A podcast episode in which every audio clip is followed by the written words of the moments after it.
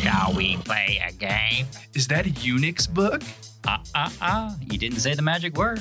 Ah, ah, ah. The files are in the computer? We're only using a simple polyphonetically grouped 20 square digit key transpose from booster phonic form with multiple nulls. After very careful consideration, sir, I've come to the conclusion that your new defense systems suck. So the combination is one, two, three, four, five. So it's a code breaker. No, it's the Codebreaker. Mike, dead on the inside. All is lost. So alone. Wind, my only friend. I hate you. Shut up, Wind. oh, and scene, folks. Insane. Oh, that's a good one, Mike. That's from the Mighty Boosh. For our listeners that have no idea what Mike and I are doing, goofing around to start this next episode of the Cyber Tap. Wonderful show, the Mighty Boosh. If you haven't seen it, highly recommend. Available on Amazon Prime, I think, Mike. Uh, yes, it is. It was Not something a- that I had no knowledge of. You introduced me to it. Yeah, I It's found weird, it. but funny. I found it years ago and have just really kind of fallen in love with that those three seasons and uh, the the kind of the cult following that came with it. So that was a good scene. One of my favorites, Mike. It's a campy way to start our 11th episode of the Cyber Tap. Well, we're going a little loopy, so Yeah, makes sense. we are alone, trapped in my basement, recording a I'm gonna try something different today. I'm gonna record from my bathroom. So All right. well, not while using the facilities. No, Ah, you never know. You never Like know. an astronaut. What, what was that move? That was uh, Naked Gun, wasn't it? Where he where he was pretending to be the umpire, Leslie Nielsen's character, and he's got Yeah. what? and he, no, he was speaking at the at the big royal engagement or whatever, and then he he had a mic or something and went to the bathroom, right? Is that oh what that was? yeah, yeah. Yeah, I, I think it was like an award ceremony or something. yeah, there, something like that. There was a there let's not, was let's a not uh, that. No, that's not. But there was. I saw a, a Zoom meeting where someone picked up their laptop, forgot their camera was on, and the young lady went straight into the restroom, dropped trowel, sat down, started. Now, fortunately, it was grainy and small. You, you know, there it. Her modesty was mostly protected, but terribly embarrassing. She discovered it, just reached over and slammed the laptop. And I will say this: everyone else on the video was completely professional. They all kind of made faces and was like, "What? What's happening?" And then when they were saying, "What happened? What happened?" They said, "Nothing, nothing. Just let's keep moving through the meeting." that would have never happened Just in one funny, of our funny TV sound. Just a funny, funny sound. Also a mighty boosh. And what is this episode about? So for this one, Mike, we want to recap our last episode. It's not because we have run out of content. There are plenty of news stories and plenty of inf- interesting information out there for us to to take a look at as it relates to cybersecurity. But last episode, I thought, Mike, was really interesting. It was one of our longer episodes, but we had three panelists that discussed what it's like for them to transition to e-learning and remote work, and we didn't really have quite enough time to unpack it. So I thought, and we thought, it would be good to take a little deeper dive and, and take a closer look. Yep, sounds good. To do that, Mike, we've brought back producer Jim. Jim, how are you, sir? I can't come back if I was always here. yeah, it's true. Jim, This Jim we can hear time- you. That's that's a great thing. This is the start. fourth time I've introduced producer Jim this episode, but due to the magic of post edit, I'm sure you guys think it's just seamless and perfect. now we're having a bit of fun on our recording today, technical difficulties. But Jim, great to have you here. I know you were part of the behind the scenes crew on our last episode, but we wanted to bring you back to help us unpack that last segment that we had on the episode where we talked to Hope and Chris and Anna and uh, how you know their how their experience has been transitioning to e-learning and remote work. And so to help us out, producer Jim, thanks. We appreciate being here. Yeah, you know, it was like herding cats trying to get that last episode together. I don't think we had had that many people on a single recording ever. And so the, the logistics were something else, but I think it turned out pretty good. I think so too. So, what was your guys' biggest takeaway? You know, without going through every indi- indi- individual question, what do you think was the overwhelming theme of the Ah. interviews? For me, the the biggest takeaway that uh, was that even if you graduate from IU, you you can be a good good guy. hey, Mike just complimented someone from IU. I told you, I did. I, I complimented one individual. Chris is a fine, upstanding citizen, and I really liked him. and I appreciated him being on the show. I think Jim, for me, the big takeaways were uh, that you know, across education, I don't think we do a great job of promoting good cybersecurity practice in general. And in this time of pivot and transition, we're not doing enough as institutions to to get the message out of what's important. Obviously, our shop, CyberTap, we we think cybersecurity every day, so it's in it's on the tip of our tongue when we're moving to remote work. Uh, but I thought, as institutions of learning, both in K 12 and higher ed, we need to do a better job of promoting good cyber practice. And then I wasn't surprised that a good tech firm is doing something in this time. And the other big takeaway is that it, there wasn't uh, a big concern about major cyber issues, but the things that we were hearing from our panelists were that they're they're not doing the basics of cybersecurity, or at least their peers aren't. I think we had a good panel, and they're pretty smart, but their peers aren't necessarily considering cybersecurity best practice. Mike, what did you think? Yeah, I would echo a lot of those sentiments. Um, expand on it. I, I think uh, some of these these education institutions are requiring the use of these remote e-learning and not providing the proper instruction on how to use it properly. So that that's the lack of the cyber hygiene awareness. Um, th- there's nowhere or there's not an easy place for some of these learners to go to to gain that knowledge. So that that brings up the question then whose responsibility is it to promote that cyber hygiene? Is it the instructor? Is it the school? Is it the is the community? The, the state? You know, who's the the software company? You know, whose whose responsibility is it then to to promote that? I would say it's the school, but the, the teacher and the instructor is the represent representative of the school who engages with those learners and students. So ultimately, they need to be the one to present the information, or at least present the access to the information. But ultimately, I think the school is the the prime candidate. I think the utopian answer is that it's everyone's responsibility, from the end user through the you know the, the delivery person, whether it be an instructor, teacher, who a professor, whoever it is, up through the institution, whether there's departmental structures in those institutions, and up through the CISO and then the C-suite of a, a major institution or the leader, the executive leadership. I think that's kind of the utopian answer. But I, I, I agree with what you're saying, Mike, that everyone you know in that leadership or whoever's presenting material needs to consider this but I, I hope through our efforts that individuals start taking some personal responsibility first for protecting their own data, for protecting their uh, access to things, their credentials, things like that. So, you know, good password hygiene and, and such. I do think that in these times, institutions should be and companies should be doing more to spread good practice around these types of transitions because right now we're all thinking, how do we do our jobs? How do I get these assignments done? And it's easy for an individual to forget about good practice as it relates to cybersecurity. So I'm hopeful that companies and you know providers of software, so the company, software companies, whoever it might be, like we see with Zoom or whoever, where there's you know talking about their security more now than ever because they have to. But I hope that we'll see more more uh, pick up in that area from companies and institutions.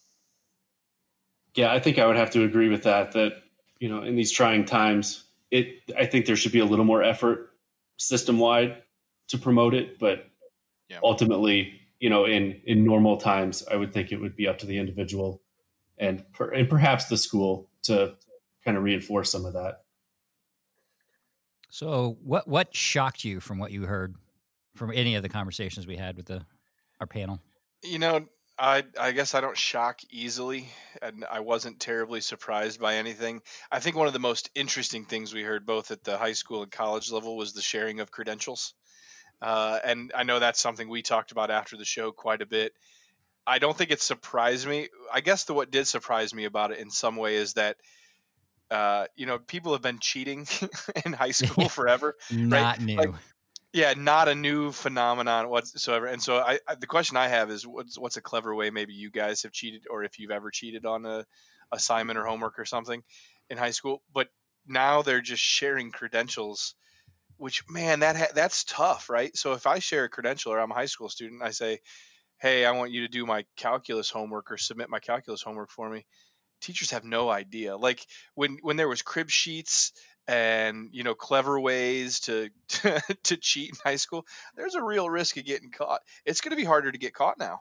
Uh, you know it's just you know did they get the same exact answer in plagiarism? So i thought that was interesting to hear. Not terribly shocking but you know a new way of old school cheating. So on that thread, I was talking to my neighbor who's a, a freshman at Ball State, and uh, she was saying that Ball State's testing a some sort of I don't know if it was a software package or a, a, a procedure where during tests they're required to have their webcam on to make sure they're not looking at different screens, they're not using other resources. And she said it it was very invasive, and you know she doesn't have a cybersecurity background, but she said even the fact that there was that invasion of her privacy, even though if she was in person taking that test, you know, you wouldn't have that privacy. But just the fact that they were required to monitor you at home while you were taking that test was a little weird. But it, it brings up a lot of ethical ethical That's questions. A bit, that's a bit surprising to me because there's things like secure browsers that work with learning management systems that kind of disallow you from opening other things on your machine that I've seen those used for years. So I know there was secure browsers as part of a Blackboard implementation in our community college system here in the state of Indiana that I actually taught at for a while. So I think that's I think that's interesting that they would use a, a video camera. And yeah, that's she has every right to be uh, I guess upset about that because that is an invasion of privacy. One, and then also, would you want to take a test with someone with, with some unknown person staring at you the whole time and not knowing? Yeah. you know. At least What if I needed? What if I need to pick my nose or something? Well, what are they unknown? I mean, if if you were in an in classroom environment, that same person would be staring at you while you're taking a test at your desk. But you, but how do you know that that proctor is the proctor that's monitoring you? Right. You know, Who's on the back end of that camera? I really well, maybe don't there's a designated instructor for the course who's also going to Yeah. be moderating that exam, so you have familiarity. You think? I was thinking, I was thinking Prove along it. those lines. You know, with the live cam, taking the invasion of privacy aside, uh, potentially, you know, having the instructor send an ad hoc question like, you know, touch your nose, Mhm. just to that session, that person, they touch their nose and they get extra five points or something automatically Oh. to their exam. You're gonna So they know that because you're gonna you're gonna using loop you're gonna loop yourself like they did on Speed when they tricked the camera in the bus. you're gonna you're gonna you loop yourself to make it look like you're just focusing straight ahead. But when it's a picture of you, the whole time you're over here on Google googling every answer. I see I see you, Mike. I see you. uh-huh. But I, I mean, creative ways to cheat.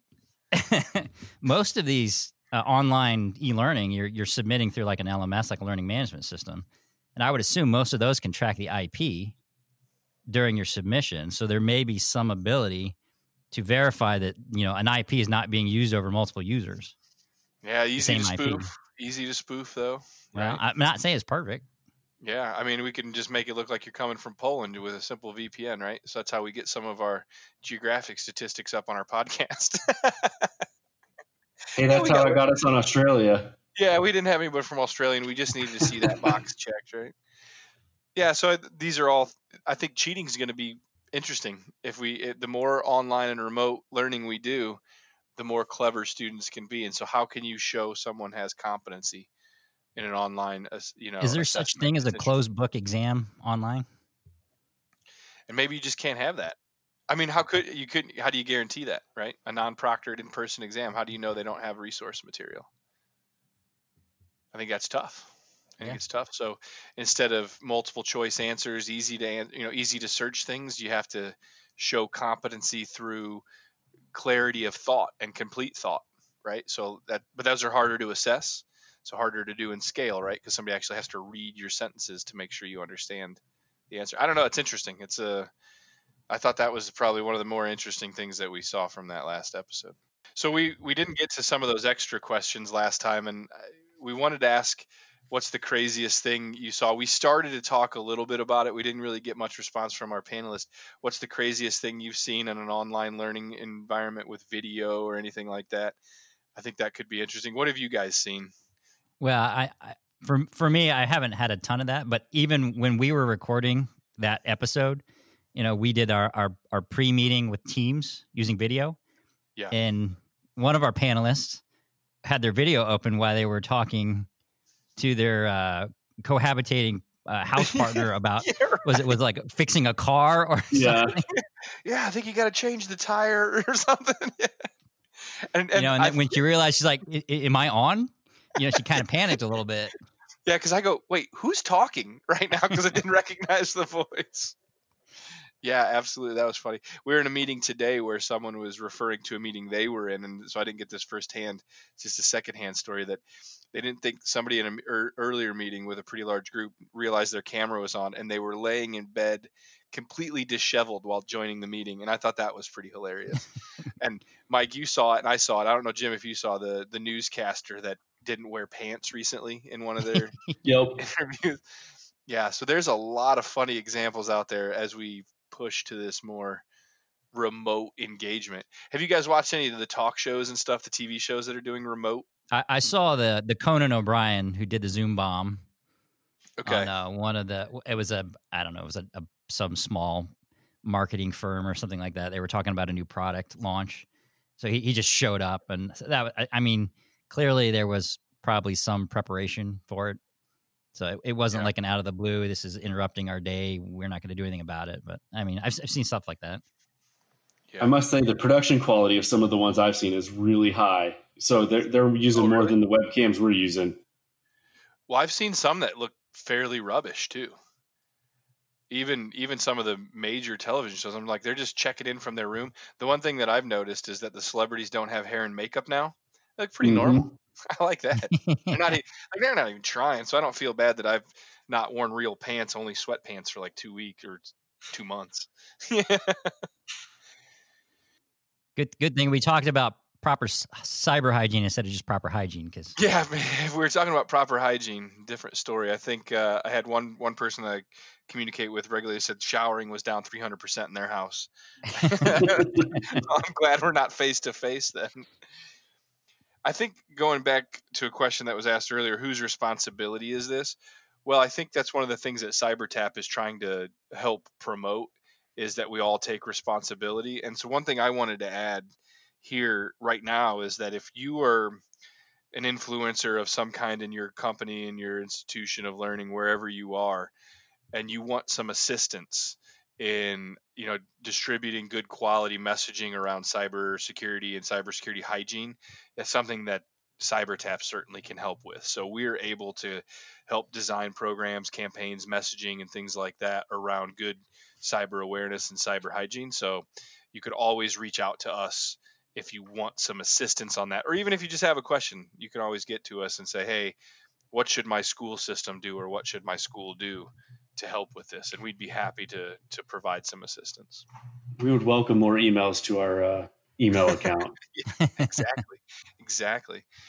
We've uh we were joking at the top of this episode about all the glitches and connectivity issues that we've had. Uh mike and jim have you guys let's start with you jim have you seen those similar connectivity issues on any of your other meetings that have resulted in interesting moments I think I think overall, if you have an hour meeting, you need to a, lot at least ten minutes of that meeting is going to be troubleshooting the conversation. yeah I think that's been probably the biggest takeaway. Well, I, you know, I, I'm I've experienced a few uh, service provider drops. Yeah. Um, so I, you you're part of this, but we have a kind of a lunchtime game session. yes we do Uh, we do a, a shared uh, a gaming event, and I, I'm pretty bitter because I got dropped about three quarters of the way through a match. you did you just um, fell fell right out of the game and yeah It was I, I was it was I just started looping. It was like the Matrix where I was just doing deja vu over and over again. My guy would run two seconds forward and then it would just repeat back until I finally dropped. Next thing I know, five minutes later, you send a chat out. You guys won. we won the match. Yeah. So we've got that we got the victory royale and Mike was just dropped out of it. Yeah, that was pretty pretty fantastic. And what's great here is I thought I would have the most problems of anyone because I have probably the weakest internet uh, capacity in my area, being that I live so rural and remote.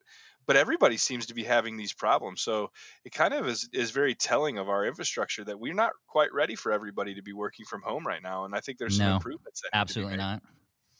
I wonder if this is going to drive some innovation around, you know, broadband into certain areas and, and capacity issues, or if it's just going to be a blip and we'll go back to business as usual when it's business as usual. It's, Are, I'm- are you saying that because you're hoping it comes to your area? I mean, I certainly hope I have more options. It won't happen here, I don't think, for some time, just because the money's not there for the companies. So that's that's why I don't have good broadband, and there's been no government mandate. So it'll be interesting though to see in in populated areas there and I haven't read anything or heard much about uh, infrastructure providers really ramping up right now. But hopefully, this draws some attention because I think there's some improvements to be made for sure. I know they're going to be getting a lot of heat about it if they aren't already.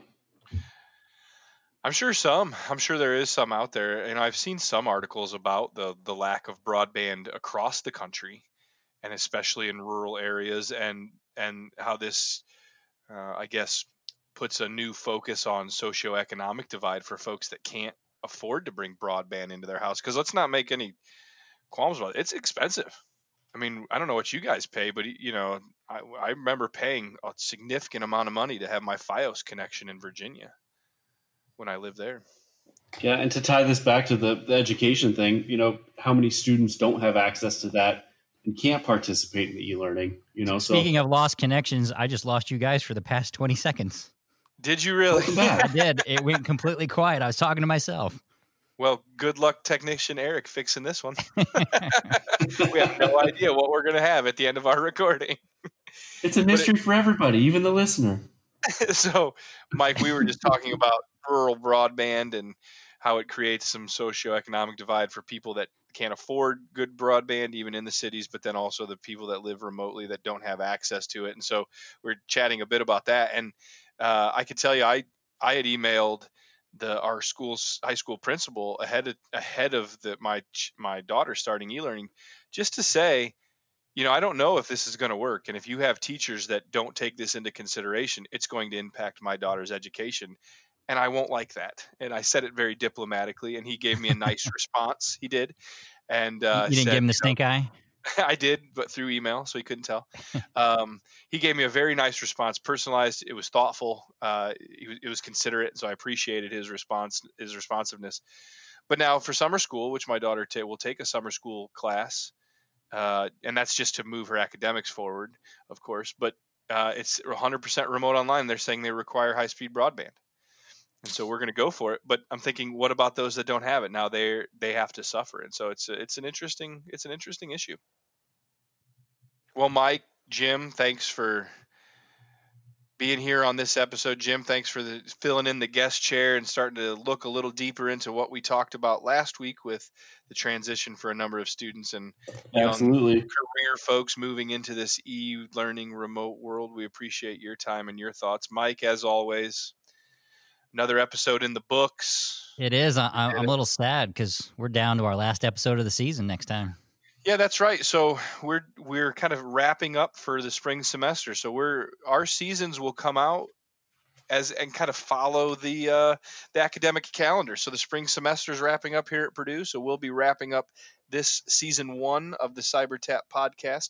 Now, Mike, I think we're planning on a, a shortened, you know, maybe slightly different looking and feeling summer session.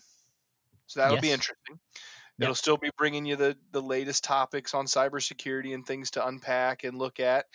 We'll just be doing it from a beach or from some other nice warm location. I hope so. I hope so. But we'll have a shortened season for the summertime. Just a handful of episodes will come out on a slightly different cadence, but just be on the lookout for that. We've got one episode left for this season, so we're gonna eh, release that next week. But this was a, a good last couple episodes, Mike. Thanks again for uh, everything that you're doing to make this podcast go. And Jim, thanks again for joining. To all our listeners, always appreciate you. Thank you guys so much for tuning in once again. We'd love to hear from you. You can reach out to us on our email at cybertappodcast at purdue.edu. Yeah. Cybertap podcast at purdue.edu. We'd love to hear from you. And thanks again. Take care, everyone.